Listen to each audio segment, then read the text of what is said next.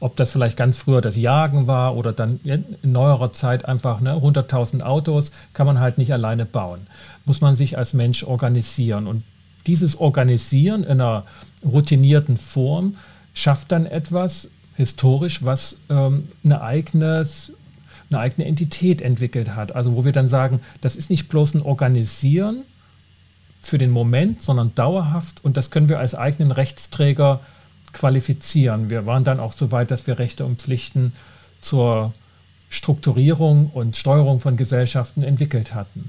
Und jetzt kommt das, finde ich, so eine wirkliche Wendezeit so, dass wir diese Organisation, die eigene Rechtsträger sind und damit auch eigene Player in der Gesellschaft, tatsächlich wieder, ich sag mal so, menschenentleert werden können, weil diese Funktionen tatsächlich von Maschinen oder Algorithmen ähm, durchgeführt werden können.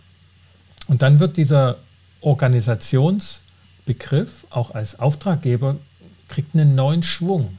Also es ist nicht mehr so wie vor 100 Jahren, ne, dass der Auftraggeber die Organisation war und dann sind da 100.000 Menschen drin, sondern da scheint sich was zu verändern. Erst recht, wenn es so um Zusammenarbeit geht von Menschen, die viel mit Maschinen zu tun haben und daraufhin möglicherweise in Probleme und Konflikte geraten. Herzlich willkommen zum Podcast Gut durch die Zeit, der Podcast rund um Mediation, Konfliktcoaching und Organisationsberatung, ein Podcast von Inkofema.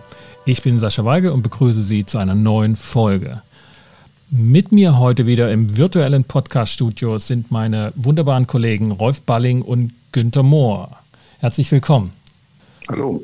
Hallo zusammen zusammen wieder in unserer Rubrik, in unserer besonderen Rubrik hier im Podcast, nämlich wenn Berater ratlos sind und heute zum Thema Organisation und Ratlosigkeit ist ja für uns ein, als Beobachter und Berater ein guter Ausgangspunkt. Heute wollen wir also zu Organisationen uns unterhalten, also zu diesem etwas oder diesem Ding oder diesem Phänomen, das wir häufig beraten. Aber letztlich sprechen wir mit Menschen. Günther, vielleicht zu dir als Organisationsberater. Was, was bedeutet es für dich, wenn eine Organisation dein Auftraggeber ist? Im Gegensatz zu einer Einzelperson. Naja, I never kiss the system. Also es gibt ja dann trotzdem immer einen Einzelnen, der einen in irgendeiner Weise an, anspricht. Vielleicht gibt es in Zukunft mal so Algorithmen, die einen dann als Berater auch von Organisationen ansprechen. Ähm, sag mal, für mich macht es, ein, macht es einen, einen Unterschied, ähm, weil ich dann wirklich äh, von Anfang an versuche, von der Einzelperson zu abstrahieren. Ne? Und das zwischen den Zeilen rauszuhören, was dann, äh, was sich verallgemeinern lässt, was systemrelevant ist sozusagen. Ne? Es hat mich immer fasziniert. Also ich habe ja ich weiß, wenn ich habe mich so im Vorfeld von heute habe ich nochmal nachgedacht. Also ich, das, was mich, ich habe ja Volkswirtschaft studiert und äh, da hat mich am Anfang das Thema Organisationstheorie so äh, fasziniert. Und wenn man so vom Ökonomischen auf Organisationen guckt, dann ist auch so ein Blick Richtung, dass der Einzelne eigentlich nicht so eine zentrale Rolle spielt, sondern du guckst, wie funktioniert die Organisation, das System. Ja, das versuche ich rauszukriegen. Mhm. Also wenn, wenn du sagst am Anfang so, ne, du kannst kein System oder keine Organisation küssen, dann ist das für dich schon mal eine Besonderheit. Den Spruch kannte ich bisher sozusagen, den kannte ich von dir, Rolf. Den, bei dir habe ich den das erste Mal gehört und dachte mir, okay, das ist also das Besondere. Den kann ich nicht küssen.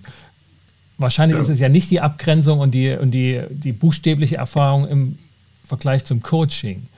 Ähm, aber was ist sozusagen der Kern dieser, dieses saloppen Spruchs für dich, Rolf? Okay. Ja, das macht aber erstmal deutlich, dass man schon bei der Frage, was ist denn eine Organisation, schon fast in eine Falle laufen kann. Denn Organisationen werden ja nicht gefunden, sondern die werden eher erfunden. Ne? Und man kann eben keine, keine Organisation küssen, äh, mhm. weil die nicht da irgendwie rumsteht. Ne? Also das, äh, das sind ja nur Symbole. Und äh, aber das hat sich sehr bewährt, also sowas wie eine Organisation zu definieren, wie man äh, definiert, was ist Gemütlichkeit. Ne? Also eine Organisation ist ja auch biologisch schon angelegt. Ne? Das, die dümmste Organisation ist, äh, ist äh, ja, die, sind die Fische. Ne? Äh, die gelten dann als Schwarmintelligenz, dabei gibt es ja, glaube ich, nur drei Algorithmen, wie die funktionieren. Das ist ziemlich dumm. Dann haben wir die, die, die Tiere, die zusammen jagen ne, in der Horde. Dann haben wir die Schimpansen schon ziemlich hoch entwickelt. Dann haben wir die Menschen in ihrer Gruppendynamik, auch in ihrem Hordenverhalten. Und da hat man schon eine Idee, da gibt es viel äh, biologische Gesetze des Gemeinsamen und noch eine Stufe höher wäre dann eben eine Organisation als Rechtsform. Ne? Das ist dann wirklich, da einigt man sich, äh, wie man damit umgeht. Aber das ist wirklich viel Erfindung, aber eine sehr bewährte Erfindung. Denn äh, Rechtsformen, Organisationen, Firmen oder so, Staaten gibt es ja wirklich seit vielen Jahrtausend Jahren. Und äh, da haben wir uns daran gewöhnt, gewöhnt, in der Organisation etwas Spezielles, äh, praktisch auch was Lebendiges zu sehen, mhm. obwohl es eine Erfindung ist. Mhm. Also, also dieser, dieser Punkt mit der Rechtsform heißt also, wir, wir schaffen damit eine neue, ähm, einen neuen Rechtsträger, der also Rechte und Pflichten hat und docken diese Rechte und Pflichten nicht mehr ausschließlich an eine einzelne Person, sondern an eben eine neue juristische, eine gedachte juristische Person. Ja, und neuerdings kann man ja auch sogar Organisationen verklagen. Ne? Also da sind ja inzwischen sogar schuldfähig. Ne?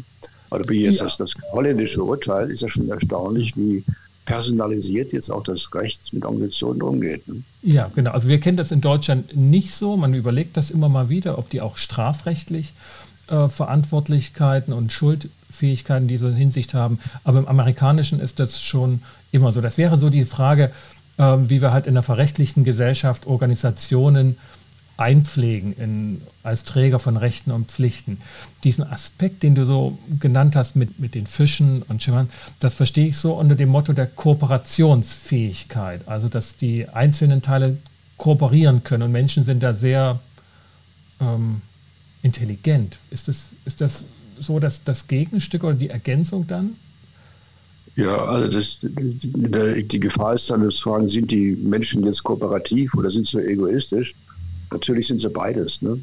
Aber tatsächlich kann man sagen, dass der, auch die Evolution, dass der Homo sapiens sich durchgesetzt hat gegenüber den Neandertalern und vielen anderen Frühformen von Menschsein, liegt offensichtlich daran, das wird immer klarer, dass wir eine ausgesprochen hohe Kooperationsfähigkeit haben. Ne? Und mit dieser Kooperationsfähigkeit organisieren wir uns jetzt in der Horde oder auch in, in äh, jetzt eher abstrakteren Formen wie Firmen oder NGOs oder Staaten. Ne? Mhm. Das, das, das ist typisch menschlich. Mhm. Günther, das bringt mich zu unserem Freund, diese, der, dieses Merkmal der Kooperationsfähigkeit in, in massenhafter, äh, in massenhaften Vorkommnissen. Ne? Das erinnert an Harari, der das ja als Besonderheit für den Menschen herausgestellt hat. Wir können massenhaft und ähm, in, in tiefem Grade kooperativ sein. Das können halt andere nicht. Während solche Schwärme, Fischschwärme oder Bienenschwärme, die können auch massenhaft zusammenkommen, aber nicht äh, sehr ausgeklügelt kooperieren. Und andere können auch sehr gut kooperieren, ich glaube Löwen, aber eben nicht in großen Massen. Ist das für dich auch, Günther, eine Kategorie oder eine Kategorisierung, die dir hilft als Organisationsberater oder wie guckst du auf Organisation?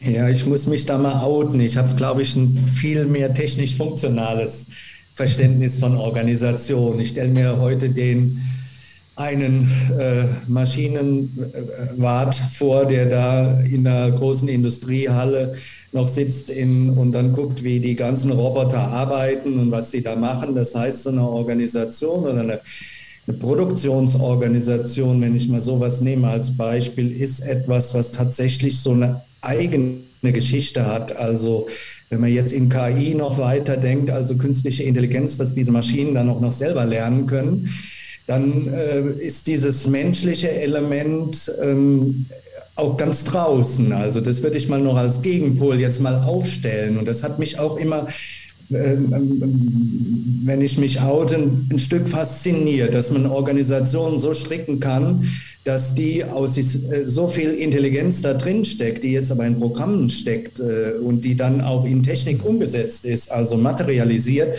und dass das dann äh, quasi von selbst äh, ähm, äh, funktioniert, ne? dass du den, den, den Menschen dann ja zunehmend aus den Organisationen, also den, sagen wir mal jetzt großen, wenn ich jetzt mal Produktionsorganisationen nehme, meine jetzt nicht politische Parteien oder, oder äh, sowas sind ja auch Organisationen, dann hast du ein ganz anderes Bild oder ich für mich ein, ein anderes Bild da drin.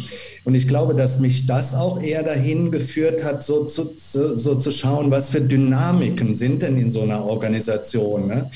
Und weniger, äh, wie, wie, wie ist der Mensch jetzt kooperativ oder, oder, oder ist er das? Oder ist er das nicht? Das ist sicherlich für bestimmte Organisationen auch wichtig. Ne? Ich habe ja eben ein Beispiel genannt mit politischen Parteien oder sonstige, äh, die sehr auf Menschenbasis aber, äh, beruhen. Aber es gibt ja, also wenn man heute den Wirtschaftsbetrieb anguckt, sehr viel, zumindest was diese Produktionsseite anbetrifft, die nach ganz anderen äh, Mechanismen läuft. Auch Stichwort Skalierung und so. Da, da, da, da, stört der Mensch im mhm. Prinzip. Ne? Also das würde ich gerne mal als Gegenpol setzen, nicht um das, was ihr ja. sagt, da mit den Menschen und der Kooperationsfähigkeit da vom Tisch zu wischen, aber ich denke, da, da ist eine Organisation auch diesen anderen Aspekt. Mhm. Äh, hat. Und das unterscheidet sie vielleicht auch nochmal sehr stark davon, ob ich jetzt mit einer Gruppe arbeite, mit einem Team oder sowas, oder ob ich äh, tatsächlich als Organisationsentwickler mir das Organisationale Mhm. Anschaue. Ja, aber vielleicht könnte man da ja einen Unterschied machen. Ne? Also so diese vollautomatische Fertigung, äh, da fällt es mir schwer, die als Organisation zu bezeichnen. Da würde ich eher sagen, die, die Organisation oder sagen wir mal die Firma hat eine Fertigung. Ne? Also das ist dann wie ein Robot, wie eine Maschine. Ziemlich komplexe mhm. Maschine, die Fertigung, aber es hat was Maschinenartiges, die, wenn ich von Organisationen rede, ist für mich doch dieser menschliche Kooperationsherdentrieb irgendwie diese Kultur, die da vermutlich vorzufinden ist, die ist immer mit, mit, mit gemeint. Ja, also wenn ich, wenn ich mal mich an diesem Wort organisieren entlang hange, dann würde ich jetzt mal so die erste Stufe sagen, äh, Menschen haben sich organisiert gemeinsam, kooperativ dann, um etwas zu schaffen, was sie alleine nicht schaffen. Ob das vielleicht ganz früher das Jagen war oder dann in neuerer Zeit einfach ne, 100.000 Autos, kann man halt nicht alleine bauen. Muss man sich als Mensch organisieren. Und dieses Organisieren in einer routinierten Form schafft dann etwas historisch, was ähm, eine, eigenes, eine eigene Entität entwickelt hat. Also wo wir dann sagen, das ist nicht bloß ein Organisieren für den Moment, sondern dauerhaft und das können wir als eigenen Rechtsträger qualifizieren. Wir waren dann auch so weit, dass wir Rechte und Pflichten zur Strukturierung und Steuerung von Gesellschaften entwickelt hatten. Und jetzt kommt das, finde ich, so eine wirkliche Wendezeit so, dass wir diese Organisation, die eigene Rechtsträger sind und damit auch eigene Player in der Gesellschaft, tatsächlich wieder, ich sag mal so, menschenentleert werden können, weil diese Funktionen tatsächlich von Maschinen oder Algorithmen ähm, durchgeführt werden können. Und dann wird dieser Organisationsbegriff auch als Auftraggeber kriegt einen neuen Schwung. Also ist nicht mehr so wie vor 100 Jahren, ne, dass der Auftraggeber die Organisation war und dann sind da 100.000 Menschen drin, sondern da scheint sich was zu verändern. Erst recht, wenn es so um Zusammenarbeit geht von Menschen, die viel mit Maschinen zu tun haben und daraufhin möglicherweise in Probleme und Konflikte geraten. Naja, wir kommen ja nicht drum herum, dass man trotzdem bestimmte Stakeholder sehen. Jede Organisation hat äh, oder sagen wir mal Wirtschaftsorganisation hat eine bestimmte Konfiguration von Stakeholdern. Mhm. Das fängt mit Eigenkapitalgebern an, Fremdkapitalgeber, Manager, Mitarbeiter, der Lokaljournalist, der neben der Fabrik, äh, der Lokalpolitiker und so weiter und so fort. Und ich denke, das ist nochmal eine wichtige Sache, ähm, was dann Organisation auch ausmacht. Wie ist das verrechtlicht, was äh, diese Leute, und da haben wir natürlich äh, auch enormen Spielraum. Wenn man da mal die, die letzten Skandale so anguckt, Deutsche Bank oder die Autoindustrie, wo da tatsächlich kriminelle Aktionen gelaufen sind und wo du nachher dann versuchst, irgendeinen Stakeholder dann habhaft, eines Stakeholders habhaft zu werden. Da kannst du ja nicht die Organisation als Ganze nehmen. Du kriegst ja einzelne Leute dran. Äh, wer da Verantwortung verträgt. Ne? Das finde ich schon mal noch eine spannende Sache. Also geistern um mein Produktionssystem, was ich eben geschildert habe, eine ganze Reihe von Stakeholdern drumherum oder sind damit verwoben. Und dann ist jetzt die interessante Frage, äh, wie, wie wollen wir sowas heute organisieren? Ja, das, ja also ich meine, das, das ist ein, das trifft ja den Punkt. Vor, wenn, wir, wenn wir das Mantra der humanistischen Beratungsphilosophie nehmen, ne? also der Mensch im Zentrum ähm, des, der, der, und, und, im Fokus der Beratung und, und dessen, was getan wird. Dann war in der organisierten Moderne, in den Industrieproduktionen, ging es immer um die Mitarbeiter. Die, die, die, die Mitarbeiter waren jetzt die, für die man Organisation entwickelt hat, ne? damit die nicht verloren gehen, weil die sonst in, in dem Getriebe aufgerieben werden können. Mhm. Heute könnte man fragen, für welche Menschen sind denn Organisationen da? Also ne, Organisation ja. lange Zeit nicht als Selbstzweck zu verstehen, sondern äh, immer für den Menschen da. Für welche denn? Für die Mitarbeiter, für die Eigentümer, für die Kunden? Ich finde ja, heute ist das ne, ist ja eine starke Mode, dass Organisationen für die Kunden da zu sein haben. Natürlich, und das ist die, die wirklich die Grundlage, das ist die volkswirtschaftliche Rechtfertigung, das ist die Ethik einer mhm. Wirtschaftsorganisation, dass sie für den Kunden da ist. Und wenn sie nicht für den Kunden da ist, äh, konnte man sie sofort einstellen. Ne? Ja, aber Hand auf. Ich finde das Interessante, dass sie, mhm. trotzdem hat die ja einen Eigentümer, ne? wieder äh, ja, oder ganz viele. Auch, ne? ja. Der Eigentümer kann sagen, ich habe eine Firma. Ne? Also es ist für ihn ein Ding, er hat die. Und mhm. trotzdem hat die Firma ein Eigenleben, äh, vielleicht eine eigene, eine eigene Kultur irgendwie und auch rechtlich wird sie ja als etwas, auch etwas als unabhängig vom Eigentümer behandelt. Ne? Es gibt ja auch dann äh, Pflichten für den Eigentümer, es gibt andere Stakeholder, sowas.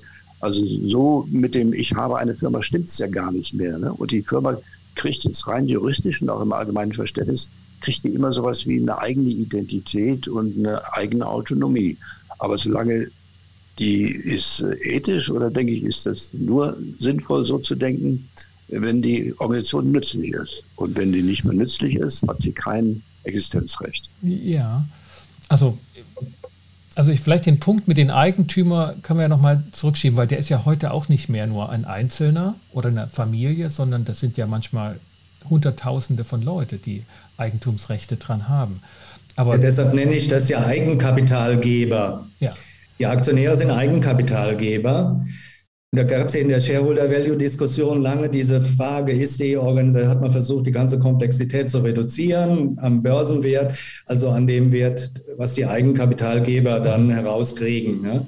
Und da, da, hat man gemerkt, das stimmt ja gar nicht. Ne? Wenn, man, wenn man so in den letzten, jetzt die letzten zwei Jahre nicht mehr, aber davor geguckt haben, wie große Banken Entlohnungssysteme hatten, da hat das Top-Management und die Leute, die da die größten Boni gekriegt haben, die haben ein, ein Vielfaches, ein Mehrfaches von dem aus der Organisation herausgezogen im Vergleich zum Beispiel zu den Eigenkapitalgebern, den Aktionären. Das heißt, der Shareholder Value in allen Ehren. Aber es hat sich, und das ist auch nicht eine geplante Sache gewesen sozusagen, sondern das war aus meiner Sicht auch schon so ein bisschen so eine merkwürdige Eigendynamik, wie sich Organisationen manchmal entwickeln und wie dann auch die, die, die, die Kräfteverhältnisse zwischen den Stakeholdern sich verändern. Und gerade dieses Kundenbeispiel, was ihr genannt habt, finde ich da auch nochmal sehr, sehr spannend. Also ich glaube, daran misst sich eine Organisation sehr stark, wie viel, der Kunde ist für mich auch ein Stakeholder, genauso wie der Lieferant, wie diese Stakeholder beachtet werden. Mhm. Wenn die aus dem, Vorder aus, dem, aus dem Blickfeld geraten, dann ist die Organisation, glaube ich, am meisten gefährdet. Ja. Äh, gehen wir, gehen wir in unsere Arbeit rein. Ne? Also das kennt ihr hoffentlich, aber also bestimmt auch. Also ihr sitzt mit Leuten zusammen, egal ob ihr jetzt den Auftrag habt, Organisationen zu entwickeln oder Teamentwicklung oder bei mir jetzt im Sinne von Konflikte äh, bearbeiten, dass so eine Stimmung aufkommt und die Klage ist, die Organisation ist eher so der Gegenplayer, der, das Spannungsfeld, der, ähm, der sozusagen mitverantwortlich oder mit dran schuld ist, dass wir hier ähm, krank werden, dass wir hier nicht gut arbeiten können, dass wir keine Freude dran haben. Ne? Und dann die, die Idee, die Organisation muss doch für den Menschen da sein. Also für uns. Warum tun die das uns so an? Und dann kommt dieses Spannungsfeld von, von Mensch, Organisation, so halt auch im bekannten Buchtitel, ne, der Mensch im Spannungsfeld der Organisation. Und dann stellt sich auch die Frage, für welche Menschen ist die Organisation da? Lange Zeit war also, es so, dass es die Mitarbeiter waren. Und ich habe den Eindruck, ich weiß nicht, das würde ich als These oder als Frage stellen, dass sich das wandelt, dass der Kunde stärker in diesen Fokus rückt, für wen dort die Arbeit gemacht wird. Ja, und das finde ich absolut richtig. Ähm, also die Mitarbeiter sind natürlich wichtig, ne? aber die Mitarbeiter sind Mitarbeiter. Und wenn wir uns Organisationen angucken, das gibt es ja manchmal so, so vereinsartig, dass die, diejenigen, die die, die Firmen gehört, gleichzeitig jetzt in der Firma arbeiten und dann so, dann gibt es meistens so Interessenkonflikte, die gar nicht in dieser Weise gut zu lösen sind. So wie wir im Staat so die Dreiteilung haben zwischen Gesetzgebung und Juristerei und, und, und eben die Exekutive, so ist auch in der Organisation günstig, diese einzelnen Interessen, die Stakeholder auseinanderzuhalten. Also ein Eigentümer hat andere Interessen als Mitarbeiter und andere Interessen als Kunden. Und wenn die so auseinandergehalten werden, dann werden die auch deutlich, da kann man die verhandeln, da kann man mhm. dieses Dilemma irgendwie managen. Äh, wenn irgendeiner von diesen, äh, so dieser, die, die, Alleinvertretung beansprucht, dann äh, dann, dann geht es schief. Ne? Also das, das, das muss auch ich, auseinandergehalten werden. Das finde ich, das find ich einen wichtigen Gedanken dass man das als Gewaltenteilung oder eben vorher noch als Checks and Balance System versteht. Also, weil ich schon den Eindruck habe, momentan hat man als Mitarbeiter nicht mehr diesen, ich will ich sagen, kulturelle Wucht, ähm, dass man sagt, das ist doch für uns wichtig, diese Organisation. Wenn wir nicht gut äh, hier versorgt werden, dann können wir auch keine gute Arbeit machen. Und dann geht es auch der Organisation schlecht. Das war ja lange Zeit ein sehr starkes in Instrument. Und heute habe ich manchmal den Eindruck, ist der Mitarbeiter unter Druck, weil er letztlich unmittelbar für den Kunden arbeitet. Und wenn der gut, wenn es dem gut geht, dann geht es auch den Mitarbeitern gut. Und dann hat man mhm. in der Argumentationskette, wie man Arbeit organisiert oder so, äh, eher so. Ich sehe da vier Phasen. Nachteil. Sascha. Ja. Ich sehe, also nach dem Krieg ähm, war die Arbeitnehmerschaft erstmal im Vordergrund. Das hat auch mit starken Gewerkschaften zu tun, mit dem Ost-West-Konflikt oder so. Wer bedient die Arbeiter besser und mit dem schlechten Erfahrungen mit den Kapitalisten in der Nazi-Zeit. Ne? War also für Deutschland das galt, aber auch für andere. Länder auch. Also war erstmal der Arbeitnehmer im Vordergrund. Dann so durch diese neoliberale Wende ist dann der, der Shareholder, sind die, die Kapitalisten wieder in den Vordergrund gekommen. Ne, dann war es jetzt ein paar Jahre der Kunde, der im Vordergrund. Und ich glaube, dass jetzt nochmal ein weiterer Stakeholder mit reinkommt, der vielleicht durch den Staat repräsentiert wird, vielleicht aber auch durch die Öffentlichkeit. Also solche Aspekte wie Ökologie oder die anderen Aspekte des, äh, sagen wir mal, des modernen Wirtschaftens, auch so Governance äh, ja, und so weiter und so fort. Die, die zukünftigen da, Menschen dass da verschiedene Phasen gibt, wie die Stakeholder nach der Bedeutung waren und dass sich das auch äh, in Veränderung ja. äh, befindet. Also ja, wie, ne, diese, wie das Bundesverfassungsgericht jetzt halt die zukünftigen Menschen, die zukünftigen Generationen in die Betrachtung hineinzieht. Und das, das glaube genau. ich, ist ein, ist ein starker Zug. Also der ändert auch die Denkweise grundlegend für das, was wir heute tun können oder nicht tun können. Was, was, was eben auch ja, freiheitseinschränkend ähm, auf der einen Seite wirken kann, weil es freiheitsbegründend für die anderen ist. Mhm. Ich meine, der, diese, diese Entwicklung, Günther, springt ja wieder zurück oder, oder führt ja wieder zurück zu dem Gedanken, den du am Anfang eingeführt hast. Ne? Also wenn, wenn du historisch aufbaust nach dem Krieg, waren, waren einfach noch eine Zeit, wo die Menschen wichtig waren, um Organisationen zu bauen. Ne? Also damals musste man halt, wenn man Autos bauen will, wirklich 100.000 Leute irgendwie haben oder mhm. mehr. Und das ist heute anders, ne? weil einfach die Maschinen stärker ausdifferenziert sind in dem, was sie können, was sie von Menschenhand bewirken können. Und dann braucht es weniger Menschen. Und dann braucht es eher, ne, wie man sie auch immer bezeichnen will, Leute, die diese Maschinen bauen, reparieren, steuern können. Und im Endeffekt ja. heißt das schon, dass es weniger werden. Es werden nicht mehr so Großorganisationen werden, wenn man sich die Personenanzahl anschaut, sondern enorm groß, wenn man sich die Umsätze anschaut und die Gewinne. Das finde ich ist ein, auch ein bedeutender Zug, dass Menschen oder dass Organisationen heute weniger Human Resources benötigen. Mal ganz ja. Da. Also ich glaube, ähm, wir alle kennen Aufstellungen ne, in Familiensystemen oder so. Ne? Und ich denke, so wie wir jetzt eben diskutiert haben, deutlich, in eine moderne Organisation, wenn man die aufstellt, also wie viele Stakeholder, wie viele Interessenvertreter, die berechtigt sind, ne, die zukünftigen Generationen, die Kunden und was wir alles haben, ähm, die, die müssen jetzt irgendwie zusammenwirken. Und es ist dann gar nicht mehr so einfach, dass die sich alle wohlfühlen, aber alle müssen sich äh, äh, berücksichtigt fühlen. Und es muss immer wieder neu austariert werden. Und äh, na, das ist schon ein ganz schöner Anspruch. Ne?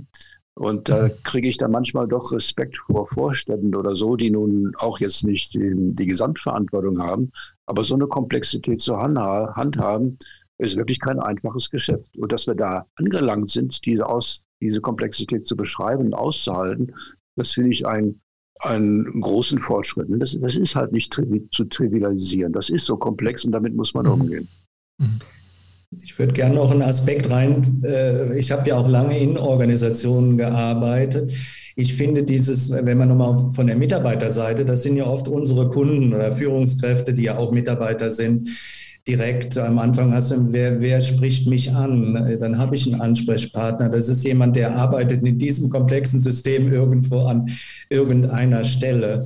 Und da wollte ich auf diesen Aspekt der Anpassung nochmal kommen. In dem Moment, wenn ich in eine Organisation eintrete, also ein Unternehmen oder sowas, dann ist das eine riesen Anpassungsleistung. Also ich unterschreibe quasi, dass mit mir auch was gemacht werden darf. Ne? Der George Colereaser, ein Kollege von uns, der hat ja mal gesagt, Führung bedeutet, dass ich einwillige, dass man mir Schmerz zufügen darf wenn ich als Mitarbeiter in eine Organisation reingehe. Das, das kann man jetzt von der Martialität ein bisschen in Frage stellen, aber ist natürlich was dran. Ne? Und was wir ja heute dann gefordert sind, ist äh, Menschen, wenn, wenn wir jetzt in eine Organisation reinkommen, da ist ein kleiner Konflikt, wegen dem werden wir vielleicht da reingerufen zwischen zwei Teamleitern oder so. Was de, zu schauen, wie ist denn dieser Konflikt auf dem Hintergrund dieser Gemengelage, die wir jetzt beschrieben haben, dieser Gesamtentwicklung, dass sich Unternehmen in, äh, in einer äh, ganz fundamentalen Weise verändern heute. Ne? Also da finde ich schon, das ist ein Riesen, also Thema Ratlosigkeit, Riesenspanne zwischen dem, dem Rollenaspekt, ne? denn zur Rolle gehört das alles dazu, zu wissen, wie, was verändert sich denn heute alles und den persönlichen Aspekt, dass da vielleicht zwei Leute sind, die von der Persönlichkeitsstruktur nicht besonders kompatibel sind oder äh, so. Das, das finde ich von dieses Spannungsverhältnis finde ich schon eine, eine, harte Aufgabe. Ne, denn die zwei Mannequin, die müssen sich irgendwie auch in das Große anpassen. Und dann stellt sich die Frage, ist deren Konflikt ein Resultat äh, dieser Anpassungsanstrengung äh, oder tatsächlich ein Resultat von von Ihnen beiden. Ja, ja oder eben noch von mangelnder Anpassung. Mhm. Ähm, ne? Frage der Aber jetzt, wo wir die Komplexität beschreiben, und die ist ja da, ne?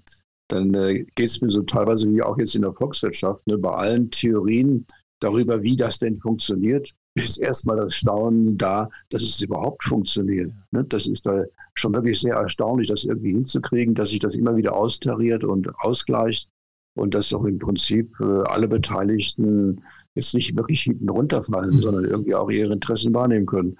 Das ist sehr erstaunlich. Ne? Und, ähm, und, und, das ist, und die, und in die Organisation, wie das geht, die ist ja nicht erfunden, die ist nicht festgelegt. Ne? Dass das irgendwie klappt, das funktioniert, das kriegen wir das irgendwie hin. Das ist toll. Mhm.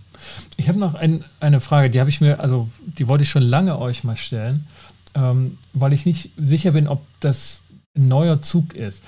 Ähm, also das Thema Nachhaltigkeit und Organisationen wollen auch aus sich selbst heraus überleben. Das heißt, Beratung immer darauf angelegt, dass die Organisation auch noch in 10 und in 20 Jahren am Markt sein kann, noch Kunden hat und bestehen bleibt. Das sowohl in großen Organisationen, ne, die ihr beraten habt ähm, über all die Jahre hinweg, als auch typischerweise für Familienunternehmen und dergleichen. Und in Startups habe ich häufig wenn ich mal Startups berate oder damit zu tun habe, ist das gar nicht so ein Thema. Das, das, die Organisation, die da schon gebaut wurde und, und das ne, mit einem gewissen Aufwand, die kann auch wieder untergehen. Die kann verkauft werden, die kann aufgelöst werden, dann wird was Neues gemacht.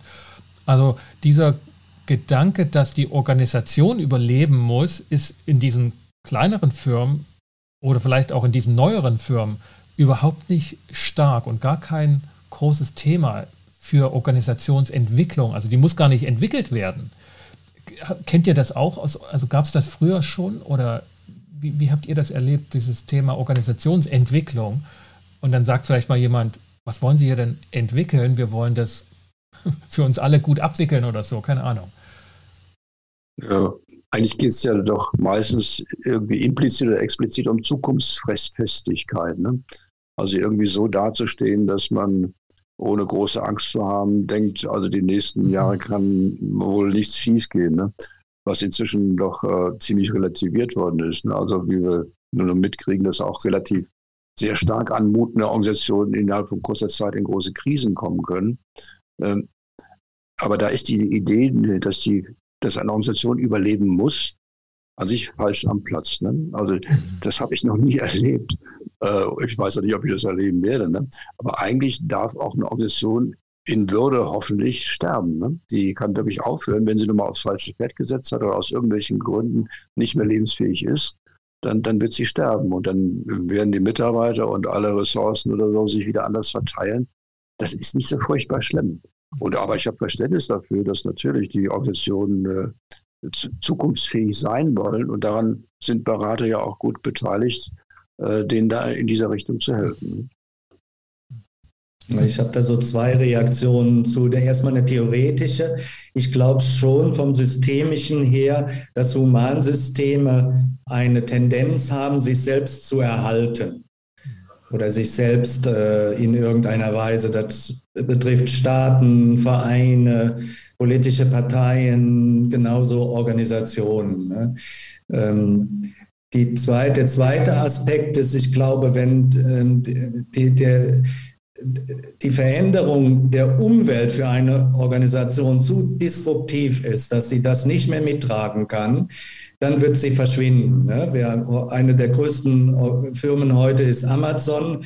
Die haben im, im Grunde ein Geschäftsmodell, was sich von dem von Quelle und Neckermann, die früher die großen Versandhäuser in Westdeutschland waren, nicht sehr unterscheidet. Also vom Prinzip her, außer dass es im Internet ist aber dieser Thema Versandhandel und die deutschen äh, Traditionsunternehmen, die waren, konnten diese Entwicklung dennoch nicht mitmachen, weil sie eine bestimmte Veränderung des Mindsets oder der, der, äh, äh der Herangehensweise, äh, die eigentlich mit, dem, mit der Grundidee des Geschäftes gar nichts zu tun hat, dass sie das nicht mittragen konnten. Ne? Das ist schon spannend. Insofern lösen sich dann Organisationen auf, glaube ich, wenn sie als System System für die Umwelt nicht mehr leistungsfähig sind oder wenn sie innerlich sich nicht so verändern können, dass sie mit der Umwelt äh, kompatibel sind. Dann ist Schluss.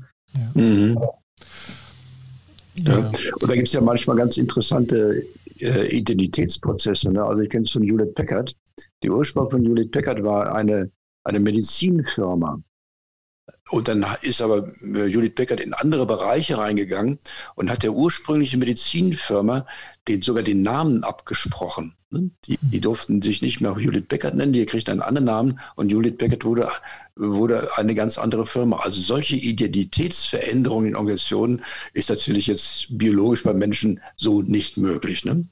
Und es ist schon äh, erstaunlich, wie sowas funktioniert. Ne? Und trotzdem gibt es ein Image von Judith Packard oder von Siemens oder so, dass wir eine Idee haben, was das denn das so vertritt, äh, welche Idee davon vertreten wird. Ne? Du hattest, Günter, vor uns das so beiläufig genannt, ne? mit, mit welches Bild von Organisation wir, wir haben. Das war vor ein paar Minuten so ein Thema. Und, und letztlich dreht sich ja das gesamte, äh, die gesamte Episode darum. Und es, ich erinnere mich noch an dieses Buch von dem Garrett Morgan, Acht Bilder der Organisation. Das kennt ihr bestimmt auch, wo der verschiedene äh, mentale Bilder ähm, beschrieben hat, die wir Menschen von Organisationen haben. Also die Maschine ist immer so ein ganz, ganz starkes Bild, aber auch das Netzwerk oder das Gehirn oder hat er auch noch Kultur gehabt, ne? Machtsystem. So. Was mir aufgefallen ist, war, dass er bei diesem, und das ist wirklich ein umfangreiches Buch, überhaupt nicht ein Bild davon hat, was für uns in der Beratungswelt heutzutage total dominantes, nämlich ein systemtheoretisches, ein systemisches Bild von Organisation. Wie würde denn ein systemisches oder systemtheoretisches Bild ausschauen? Also Luhmann sagte, es sind Kommunikation, aber was würden wir uns für ein Bild machen? Ja, von Peter Sänger ist schon die intelligente Organisation beschrieben. Die hat im Grunde diese Eigenschaften, die ich eben auch benannt habe, dass die Organisation in der Lage ist, äh, sich aufgrund von Umweltveränderungen so einzustellen, dass sie innerlich, äh, dass sie das kompensiert. Ne? So Konant-Eschby-Theorem, also eine Organisation muss intern genauso eine Komplexität abbilden können, wie sie außen auch ist. Ne? Und wenn das nicht mehr der Fall ist, das heißt, die Komplexität draußen ist eine andere als die innerhalb der Organisation, dann kann man, glaube ich, die Uhr danach stellen. Ne? Also es gibt wenig Organisationen, die so mächtig sind, äh, dass sie die Welt äh, bestimmen können. Ne? Das, das sieht man in der katholischen Kirche im Moment. Das ist die erfolgreichste Organisation, die es gibt. Die gibt es schon seit 2000 Jahren. Und trotzdem hat man ähm, im Moment das Gefühl, also sie sind trotzdem auch in einer schwierigen Phase. Ne? Also die schaffen es intern, sich nicht auf das einzustellen, was eigentlich äh, vielleicht so in der Welt jetzt gebraucht wird. Ne? Ja. Aber da hilft vielleicht so ein systemisches Bild von der Transformation und der Homöostase. Ne? Also die, die, die, für mich ist die wichtigste Frage dabei, also wie organisiert die Organisation die Homöostase? Also dass man äh, äh, weiß, wie es denn läuft, dass man Orientierung hat, dass man koordinieren kann. Dazu braucht man irgendwie Gesetze, Regeln, ob die jetzt benannt sind oder unbenannt sind, auf die man sich verlassen kann. Wenn diese Homöostase unglücklicherweise jetzt zu sehr auf ein Produkt gerichtet ist, ne? also wir bauen Autos, dann hat man Schwierigkeiten, wenn, wenn kein Mensch mehr Autos braucht. Ne? Wenn man mhm. diese Homöostase zu sehr darauf richtet, wir glauben an das und das, wie bei der katholischen Kirche, dann fesselt man sich selber, wenn das nicht mehr so richtig funktioniert, da keiner mehr folgen will. Äh, aber wenn die Homöostase darin besteht, wir können mit Krisen umgehen, ne? wir sind lernfähig und wir kriegen es immer wieder hin, ähm, eine offene Tür zu finden, wo wir durchschlüpfen können, das ist eine Homöostase höherer Ordnung. Und wenn eine Firma da gut ist, da hätte ich Zuversicht, dass die auch bei den nächsten Krisen ganz gut hinkommen. Das ist, das ist ein ganz anderes Niveau. Mhm. Aber das, da sind Berater manchmal auch wirklich hilfreich. Also eine, die, eine Homöostase auf sehr relativ hohem lernfähigem Niveau zu definieren. Mhm. Ja, das, das lässt ein ganz anderes Bild jetzt von den wirklichen Ressourcen einer ja. Organisation wieder entstehen. Ne?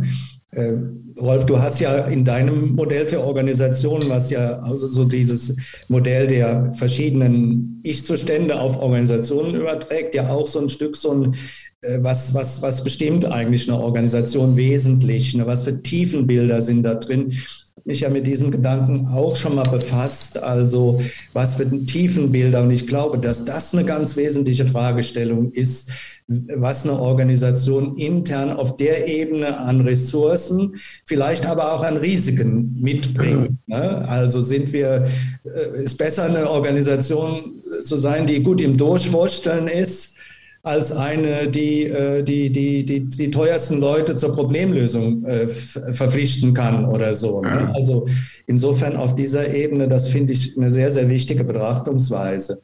Und auch nochmal das, was du sagst, Rolf, mit dem Produkt, das imponiert mir sehr. Ich habe mich lange mal immer mit dieser Frage beschäftigt, weil ich ja auch im sozialen Bereich und in der Industrie arbeite. Wie färbt das Produkt, das du produzierst, eigentlich auf deine Organisationskultur oder deine Unternehmenskultur ab? Ja, natürlich mhm. ist eine Werbeagentur anders als ein, äh, äh ein, ein irgendwie ein, ein, Finanzamt oder sowas von, von der inneren Kultur. Klar hat das Produkt zu tun, aber ich glaube, dass die, diese tiefen Bilder, die jede Organisation so hat, die mit dieser Frage des Überlebens, der Nachhaltigkeit und der Homöostase zu tun haben, dass das sehr, sehr interessant ist, wenn man das einigermaßen rauskriegt oder ansprechen kann in der Organisationsentwicklung. Und dann hat man, glaube ich, einen ganz guten, guten Anpack. Ja, genau. Ne? Und das muss auch zur Zeit passen. Also die, ähm, wie war das der Reuter beim Daimler? Ne? Der hat schon vor, die schon ziemlich lange her die Idee von dem Mobilitätskonzern ausgerufen, ne? mit Flugzeugen und Autos und allem drum und dran. Äh, aber das, das kam nicht wirklich an. Ich weiß nicht, woran das lag. Vielleicht waren die Leute noch sehr stark da, die, damit identifiziert, dass sie so bei der Kühlerhaube über den Lack streichen können, ne? mein, mein heiliges Blechle. Und das ging dabei verloren. Inzwischen, denke ich, ist das schon wieder ganz anders Tragfähigkeit. Da geht auch Gesellschaft und so geht da, geht da irgendwie mit. Und da sind wir inzwischen gewohnt, abstrakter zu denken. Ne? Ja, aber auch, aber auch konkreter zu erleben, finde ich. Also ähm, vor, also zu dieser Zeit, als der Reuter das gemacht hat, konnte man sich nicht vorstellen, dass das leicht funktioniert. Also da war auch in Flugzeugsteigen nur was für Geübte irgendwie, was leichtgängiges. Heute haben wir ja mit Mobilität nicht unbedingt vor Augen das Auto oder das Fahrrad, sondern, also mir geht es zumindest so, mein Smartphone. Mein Smartphone gibt mir die Möglichkeit, schnell und einfach alles machen zu müssen, dass ich dort einsteigen kann, dass ich mit dem Fahrrad fahren kann, dass ich das Auto öffnen kann. Und das ist immer nur so ein kleiner Wisch und ein kleiner Klick. Wenn ich vorher meine Kreditkartennummer abgegeben habe, mein Abonnement abgeschlossen habe, das schon. Ne? Und da wird das plötzlich, also ich weiß, also 2019 war ich noch das erste Mal über den großen Teich geflogen und ich wusste einfach, wenn ich mein Smartphone dabei habe, kann mir nichts passieren. Da, da habe ich Kontakt, da bin ich verbunden und das war dann eben auch tatsächlich so, dass ich das überall für den, für den Flug, für das Taxi, für das Fahrrad vor Ort, für die U-Bahn war immer das Smartphone das Entscheidende. Und damit habe ich Mobilität. Und das war mhm. bei Reuter damals noch völlig undenkbar. Mhm. Ja, ich meine, heute haben sie, ist die DNA von Organisationen ja auch auf der technischen Ebene eine andere. Ne? Die, die, die, der Markt der, der Autofirmen, der entscheidet sich heute nicht am Blech, sondern an der Software. Ja. Ne, Tesla ist kein Autokonzern, Tesla ist ein Softwarekonzern. Amazon ist eigentlich, obwohl ich es eben anders gesagt Klar. habe, nicht in erster Linie ein Versandhändler, sondern ein Softwarekonzern. Apple ist kein Hersteller von Smartphones, die bauen jetzt auch Autos. Ne, das, das, das Apple Auto steht ja vor der Tür.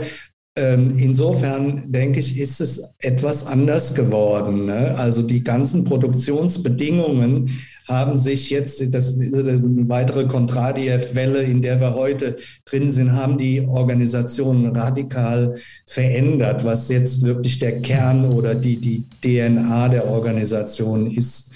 Und wenn ich auf der Ebene stark bin, dann kann ich alles machen. Dann kann ich jede Form von Mobilität oder so. Mhm.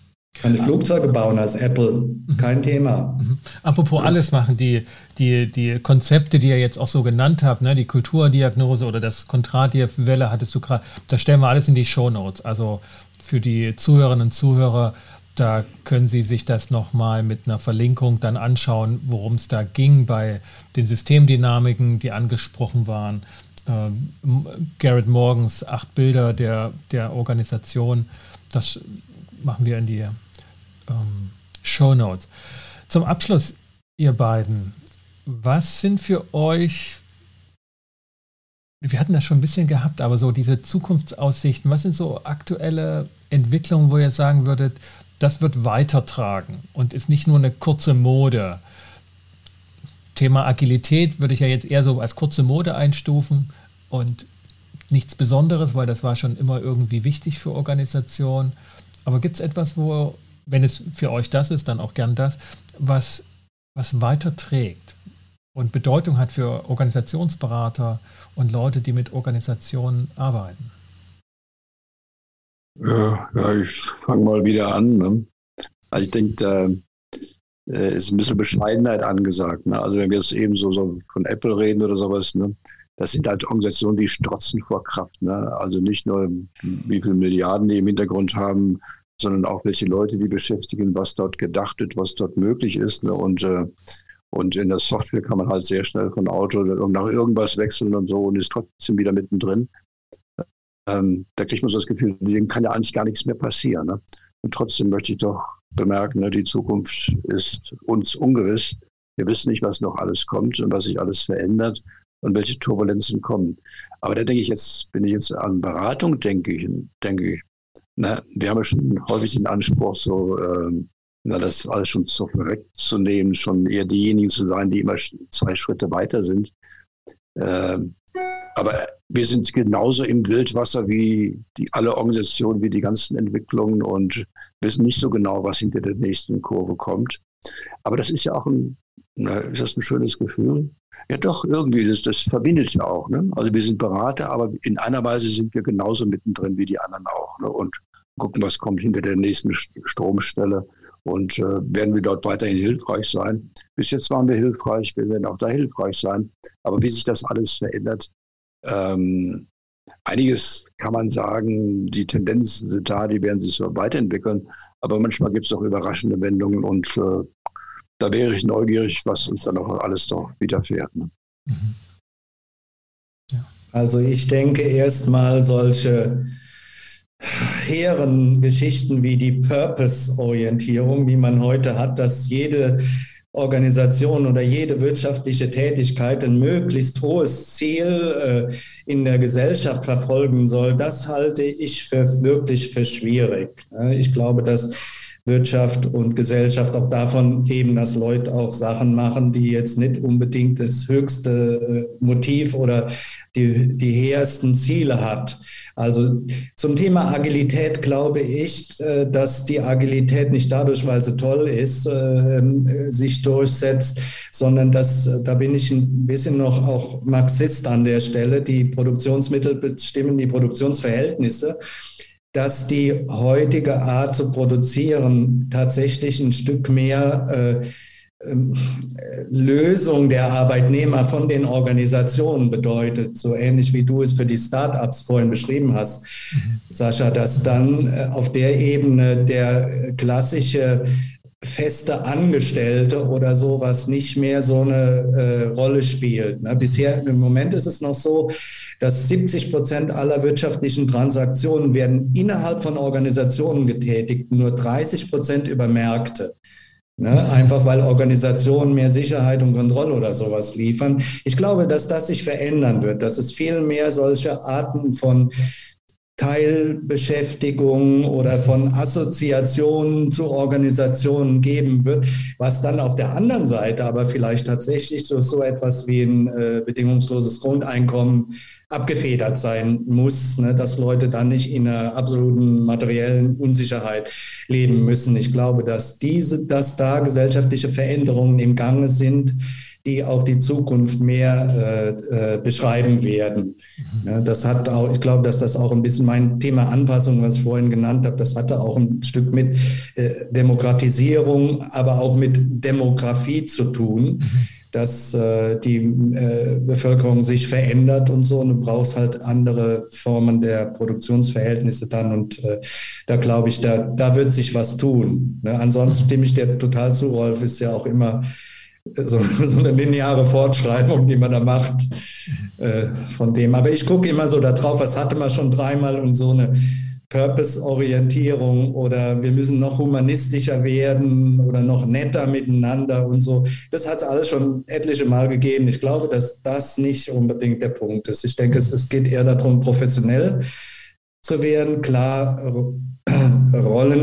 Rollenbewusstsein, Rollenklärung, auch so wie was du eben gesagt hast, Sascha, dass in meinem Beispiel mit den beiden Teamleitern, dass es vielleicht auch wichtig ist für die, ihre Rolle erstmal klar zu kriegen und die von ihrer Person auch ein Stück zu lösen. Mhm. Denn da stelle ich in der Praxis immer noch fest, dass, dass dieses Denken in Rollen und Systemen für die Menschen nicht, nicht sehr vertraut ist. Ne? Sobald ich mit jemandem im indirekten Kontakt bin, dann sehe ich die Person und was macht denn der und nicht mehr, äh, äh, was, in welchem Kontext sind wir, was für Hüte haben wir auf und so weiter. Ja, also das, dort, dort kann ich auch gut anschließen. Also das glaube ich auch wird bleiben, diese, also oder, oder was wird noch stärker notwendig werden, diese systemischen Ideen von Rolle und Funktion, dass die klarer wird. Und was ich als Tendenz wahrnehme, was für Organisationen und auch deren Beratung oder Bearbeitung deutlicher wird, oder ist dieser Zug von Sichtbarkeit. Dass also nicht nur die Organisation unmittelbar als Marktanbieter sichtbar wird, was mit Werbung und Marketing zu tun hatte, sondern diese Tendenzen auch der, der Mitarbeiter intern, dass die sichtbarer werden. Also dieses Stichwort das unternehmerische Selbst, was der ähm, deutsche Wissenschaftler, der, der Bröckling beschrieben hat, also dass Mitarbeiter als auch häufig so als Unternehmer im Unternehmen äh, auftreten sollen, Eigenwerbung machen sollen, Sichtbarkeiten nicht nur in den sozialen Medien, sondern auch in den Firmenmedien, also auf dem Schirm bleiben, das hat doch einen starken Zug. Und, und das wird auch, glaube ich, nicht weggehen, weil wir doch sehr auf, auf Betrachtung, auf Visualisierung, auf Oberflächen schauen, mehr Computer und, und, und, und Handyarbeit. Das wird nicht weggehen und das, das hat so eine Dynamik, die ich also das, das wird stärker bleiben und auch als Organisation oder als Projekt, dass man auf den Schirm der anderen Leute kommt. Ihr beiden, das war wieder toll. Mhm. Das war großartig mit euch zu reden. Ähm, ich wünsche euch eine tolle Zeit. Ich verbleibe bis zum nächsten Mal. Ja, vielen Dank. Wunderbar. Gehabt euch wohl. Bis dann. Bis dann. Ciao. Ciao. Schönen Sommer. Wenn Ihnen, liebe Zuhörerinnen und Zuhörer, diese Episode gefallen hat, dann hinterlassen Sie doch ein Feedback und eine kleine Bewertung auf iTunes bzw. Apple Podcasts und vergessen Sie nicht, diesen Podcast zu abonnieren, wenn Sie das noch nicht gemacht haben. Gerne können Sie mir auch eine E-Mail schreiben an info@inkofema.de und ein kleiner Hinweis noch auf die nächste Sendung, eine der nächsten Sendungen. Da geht es weiter mit unserer Geschichte der Beratung Teil 2. Teil 1 ist schon veröffentlicht mit Heiko Wandhoff, Professor Heiko Wandhoff, der sich ausführlich und umfassend mit der Geschichte der Beratung befasst hat. Und im Teil 1 reden wir über die Antike und das Mittelalter und werden jetzt in Teil 2 dann demnächst das Kapitel Aufklärung anschauen und vertiefend bearbeiten und damit die Epochen frühe Neuzeit und Moderne in Angriff nehmen. Soweit von hier dazu. Für den Moment bedanke ich mich bei Ihnen, dass Sie wieder mit dabei waren und wünsche viel Erfolg bei allen Dingen, die Sie angehen. Kommen Sie gut durch die Zeit. Bis zum nächsten Mal. Ich bin Sascha Weigel.